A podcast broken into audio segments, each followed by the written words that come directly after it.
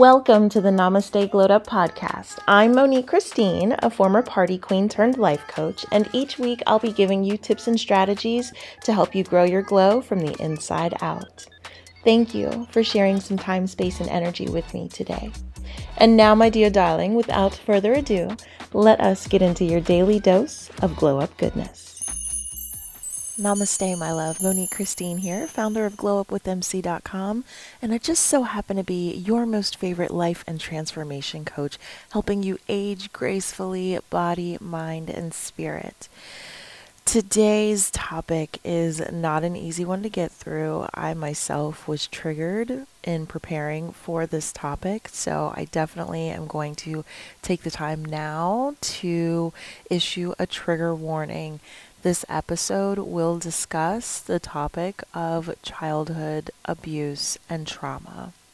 So if you have experienced childhood abuse and trauma, I want you to be gentle with yourself. I also want you to understand that this conversation could bring up some of those painful memories for you. Because this is a really deep topic, I want to split this one up into two episodes. So today, I'm just going to give you like an overview to kind of wrap your brain and your energy around this topic. And then the next episode will go much deeper. Okay? So today we're talking about how your childhood impacts your mental health. And we're going to use something known as A C Es, A C E S, A C Es, adverse childhood experiences.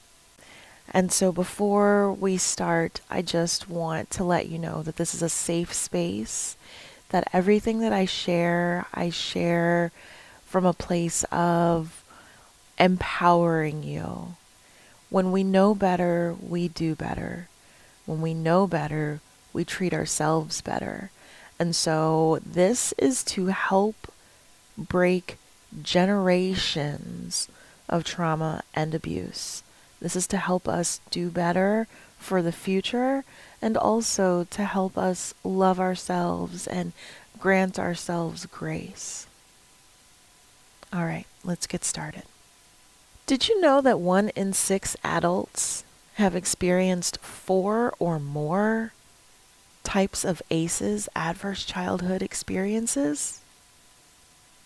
Listen, five of the ten, at least five of the top ten leading causes of death are associated with A C Es, adverse childhood experiences.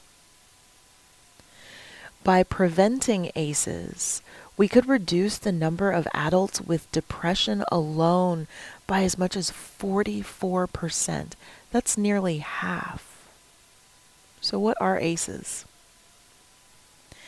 Adverse childhood experiences, or A C Es, they're potentially traumatic events that happen in childhood. They can include violence, abuse, and growing up in a family with mental health or substance use problems. Toxic stress from A C Es can change brain development and affect how the body responds to stress. So this is not just, you know, some frou-frou idea. This is backed up by science. The information that I'm sharing with you is from the C D C and the B M J. The C D C is the Centers for Disease Control in the United States of America, and the B M J is the British Medical Journal. A C Es are linked to chronic health problems, mental illness, and substance misuse in adulthood. However, they can be prevented. Preventing A C Es can help children and adults thrive and potentially lower the risk for conditions like depression, asthma, cancer, and diabetes in adulthood. Preventing A C Es can potentially reduce risky behaviors like smoking and heavy drinking. it can potentially improve education and employment potential of the individual. And I feel, most importantly, we can stop them from being passed from one generation to the next. I myself am a generational trauma healer. It is not easy. It is not for the faint of heart, because it's not just my trauma, but it's my mother's trauma, my father's trauma, my grandparents' trauma, great-grandparents, and so on and so forth. All of that shit, all of those limiting beliefs, all of those internal power struggles, they get passed down and kind of normalized. So if you find yourself realizing that you are the generational trauma healer, give yourself extra grace, because you're doing not just your work, but the important work of your loved ones, your parents, your grandparents, and so on down your lineage. Now, as we are talking about preventing A C Es and how it could reduce a large number of health conditions, let's let's get a little specific. We are going to go so much deeper in our next episode, but understand that up to twenty-one million cases of depression could be wiped out by preventing A C Es. twenty-one million individuals could be free from the prison of depression. Up to one point nine million cases of heart disease could be wiped out. And up to two point five million cases of overweight and obesity could be gone if we just prevent these A C Es from occurring. But I want you to understand that they're common and their effects can add up over time. sixty-one percent of adults had at least one A C E, and sixteen percent had four or more types of A C Es. Females and several racial and ethnic minority groups, they're at greater risk for experiencing four or more A C Es. But many people, they don't even realize that exposure to A C Es is associated with increased risk for health problems across the lifespan. And I'll be perfectly honest, I didn't know. That's why this, preparing for this topic was so triggering for me, because I am a survivor of adverse childhood experiences, and we'll talk more about mine tomorrow, or in the next episode, I should say. But I never knew that they had a name. You know, I, I knew what my trauma was, and I knew that it left me feeling fucked up in more ways than one, but I didn't know that there was an actual term for the trauma and the after effects. Yeah, P T S D, but, but not just that.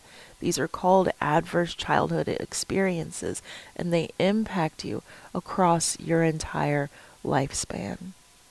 So continuing to talk about preventing A C Es and how it could reduce a large number of health conditions, let's get a little more specific here, okay? And let's talk about potentially reducing some negative outcomes in adulthood by preventing A C Es. So let's start with health conditions. We know that up to forty-four percent of people with depression could be gone if we prevented A C Es. Chronic obstructive pulmonary disease, C O P D, these are your issues with breathing. This could be decreased by twenty-seven percent overall. Asthma, twenty-four percent. Down by twenty-four percent. Kidney disease, down by sixteen percent. Stroke, down by fifteen percent. Coronary heart disease, down by thirteen percent. Cancer, down by six percent. Diabetes, down by six percent. Overweight and obesity, down by two percent. And that two percent might not sound like a lot, but when we take it from a percentage to an actual number, remember, that's up to two point five million cases of overweight and obesity. So I would say that's pretty significant. Let's take a look at some health risk behaviors. Smoking. Current smokers. That could be cut down by thirty-three percent. Most of the things that I'm talking about are results of stress. But, but not just any kind of stress. The stress that comes from trauma, the stress that comes from abuse. Heavy drinking, that could be cut by at least twenty-four percent. I'm thirty-eight, and I've already had several friends that I went to high school with drink themselves to death. We have to find better ways to cope. We have to talk about these things. I know that they're uncomfortable conversations, but we're killing ourselves. We have to save ourselves and one another. And let's look at socioeconomic challenges. Unemployment, that could be dropped by fifteen percent alone just by preventing A C Es. Having less than a high school education, that could be gone. That could go down by five percent. Having no health insurance, that could go down by four percent. So when we talk about why, why, why do we have to talk about these? When we talk about it, we change how people think about the causes of these adverse childhood experiences and who could help prevent them. So often we feel like it's too big. I can't do anything to change it. I see the problem, but I can't help it. You can, my love. I promise you can. By talking about A C Es, we shift the focus from the responsibility falling all on the individual to community solutions, because I guarantee you these problems, they're not individual problems. They're community problems, things that we don't talk about. We don't talk about outside of the family, outside of the doors of the house. You don't take family business out into the street. Maybe we should start talking about more of that quote-unquote family business so that we can come together.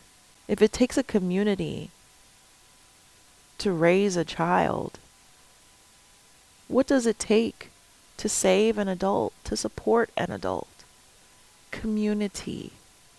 By talking about A C Es, we can help reduce the stigma around getting help with parenting challenges or for substance misuse or depression or suicidal thoughts, instead of sitting in these prisons of our minds and judging ourselves literally to death, instead of beating ourselves up and making ourselves feel like shit. We can look for solutions. We can look for help. And by talking about A C Es, we promote safe, stable, nurturing relationships and environments where children live, learn, and play, because it doesn't always happen at home. It's not always a family member. So how do we move forward? Well, like I said, we can all help. Healthcare providers, they can anticipate and recognize the current risks for A C Es in children and a history of A C Es in adults, and they can refer patients to effective services and support. They can get you the help that you need. They can link adults to family-centered treatment approaches that include substance abuse treatment and parenting interventions. Because if you're a parent, your internal shit doesn't just impact you. I'm a mama, and I see it happen in real life every single day. What happens to us, our children feel, our children see, they experience, maybe not as deeply or intensely as we do, but it impacts them nonetheless. When we're impacted, when our energy shifts, our kids feel that. Think about when you were a kid. You could tell when something was off with your parents. You could tell when their whole mood shifted. You could tell when they were trying to keep something from you. Children are not stupid. They're so incredibly sensitive, and they have yet to be jaded by the world. So they really see and feel shit for what it is. They may not have the vocabulary, they may not have the full understanding of what it is, but trust me, they can tell when something is up. Employers, they can help also. Employers can adopt and support family-friendly policies like paid family leave and flexible work schedules. Most parents are exhausted. And we're doing the best that we can. And we're just... Our kids don't come with manuals. They're not born with manuals. So we try to take what we learned from those before us and detoxify it if we can, if we realize that it's toxic. But we do the best with what we have. And a lot of times it can feel like that's not enough. Just by getting rest, we can feel better. And employers can support their employees by offering that paid family leave and more flexible work schedules. States and communities, they can improve access to high-quality child care by expanding eligibility, activities offered, and family involvement. Instead of having to leave your kids with the creep, creepy Uncle John, or an abusive parent, they can have a safe space where they can be protected and be a child. Childhood goes so quickly. States and communities can use effective social and economic supports that really address financial hardship and other conditions that put families at risk for A C Es. Financial status plays a direct role in A C Es. We'll talk more about that in our next episode. States and communities can also enhance connections to caring adults and increase parents' and youth skills to manage emotions and conflicts using approaches in schools and other settings. For instance, my son, he goes to school online, public school online. And what I love about the school that he goes to is that during the summer, they put together, you know, all of these different groups. Well, this past summer, they started to offer Sintero groups. That's what he and I called them, through this organization named Sintero. And they bring in actual therapists and psychiatrists and psychologists to talk to the kids, to help give them coping skills, because we've already addressed in this series that stress can impact all of us. Anxiety can impact all of us at any age. And I can tell you right now, when I was a kid, I was exploding with stress and anxiety and didn't know what to call it and had no coping mechanisms other than not to talk about it, which is what landed me in therapy as an adult. Okay, so we've talked about what employers can do to help. We've talked about what states and communities can do to help. We've talked about healthcare providers and what they can do to help. But everyone can recognize the challenges that families face and offer support and encouragement to reduce stress. Everyone can support community programs and policies that provide safe and healthy conditions for all children and families. When we know better, we do better. Now, this is just scratching the surface. But like I said, I wanted to give you an overview today for you to wrap your head, your heart, and your energy around this topic. And in our next episode, we'll dive deeper into A C Es and toxic stress and how it impacts us physically and behaviorally throughout our lives, and also how we can change things for the better. I'm sending you all of my love, my warmest, strongest hugs. I thank you for allowing me to be your guide today. And I'll see you in our next episode. Stay safe, my love. Thanks for listening to Namaste Glowed Up with Monique Christine. Make sure that you check out today's show notes for all of the goodies that I mentioned. Just head over to glowupwithmc.com forward slash podcast. If you have feedback on today's episode, I would love to hear from you. So just email me at glowupwithmc at gmail.com. And make sure you join me again next time for more glow up tips and strategies. Namaste. I'd always get right back up.